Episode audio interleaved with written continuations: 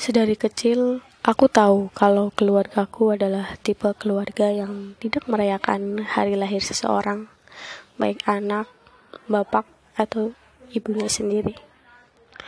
Makanya, aku terbiasa dengan tak ada perayaan setiap hari lahirku.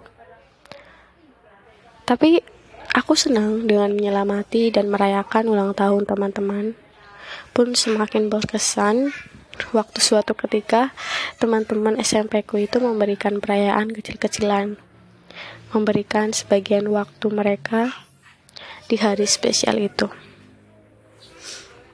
Aku punya banyak perjalanan mengenai hari jadi atau hari ulang tahun. Dimulai dari oh, waktu itu, aku pernah memutuskan hubungan dengan kekasihku yang dulu di hari ulang tahunnya yang mana hanya selisih satu hari denganku. Waktu itu uh, doi itu tanggal 15 dan aku itu tanggal 14. Terus kata dia, aku akan mengingat hari ini menjadi hari terburukku selamanya. Kata-kata itu memantikku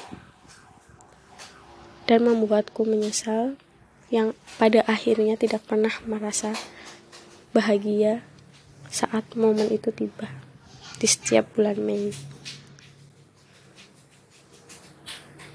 Aku juga terbiasa merayakan hari jadi kekasih-kekasihku dulu.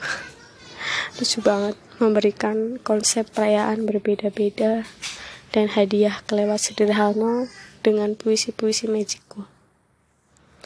Bayanganku waktu itu setiap mereka ulang tahun adalah aku ingin Orang ini bahagia bersamaku di hari jadinya dan mengingat kalau kamu berharga setiap bersamaku. Tapi setelahnya semuanya kandas sebelum hari jadiku tiba. Sebelum hari ulang tahunku. Asam manis ulang tahun sudah aku secapi. Teruntuk semua orang yang lahir di bulan Mei, Selamat ulang tahun. Sebagian dari sifat kita tentunya sama, dan aku bahagia atas perayaanmu, atas perayaan hari lahirmu.